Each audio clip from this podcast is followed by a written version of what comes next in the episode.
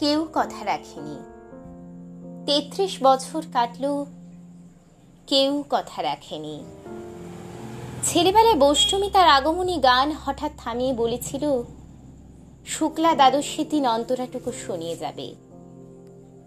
তারপর কত চন্দ্রভোগ অমাবস্যা এসে চলে গেল। কিন্তু সেই বৈষ্টমী আর এলো না। পঁচিশ বছর প্রতীক্ষায় আছি। মামাবাড়ির মাঝে নাদের আলী বলেছিল, বড় হও দাদা ঠাকুর, তোমাকে আমি তিন প্রহরের বিল দেখাতে নিয়ে যাব। সেখানে পদ্মফুলের মাথায় সাপ আর ভ্রমর খেলা করে। নাদের আলী, আমি আর কত বড় হব? আমার মাথায় ঘরের ছাদ ফুঁড়ে আকাশ স্পর্শ করলে তারপর তুমি আমায় তিন প্রহরের বিল দেখাবে? একটাও রয়্যালগুলি কিনতে পারিনি কখনো। লাঠি, লজেন্স দেখিয়ে দেখিয়ে চুষেছে লস্কর বাড়ির ছেলেরা। ভিখারির মতো চৌধুরীদের গেটে দাঁড়িয়ে দেখেছি ভিতরে রাজ উৎসব। অবিরল রঙের ধারার মধ্যে সুবর্ণ কঙ্কন পরা ফর্সা রমণীরা কত রকম আমোদে মেতেছে। আমার দিকে তারা ফিরেও চায়নি।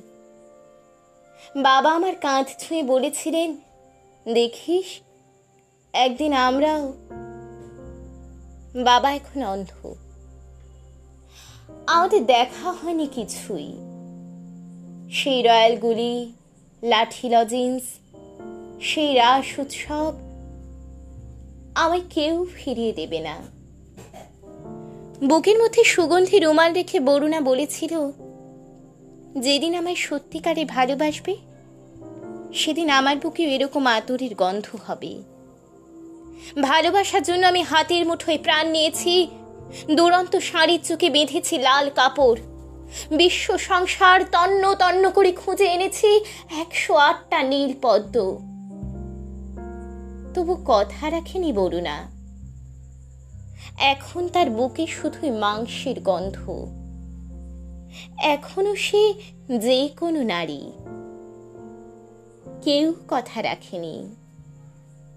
তেত্রিশ বছর কাটল, কেউ কথা রাখে না।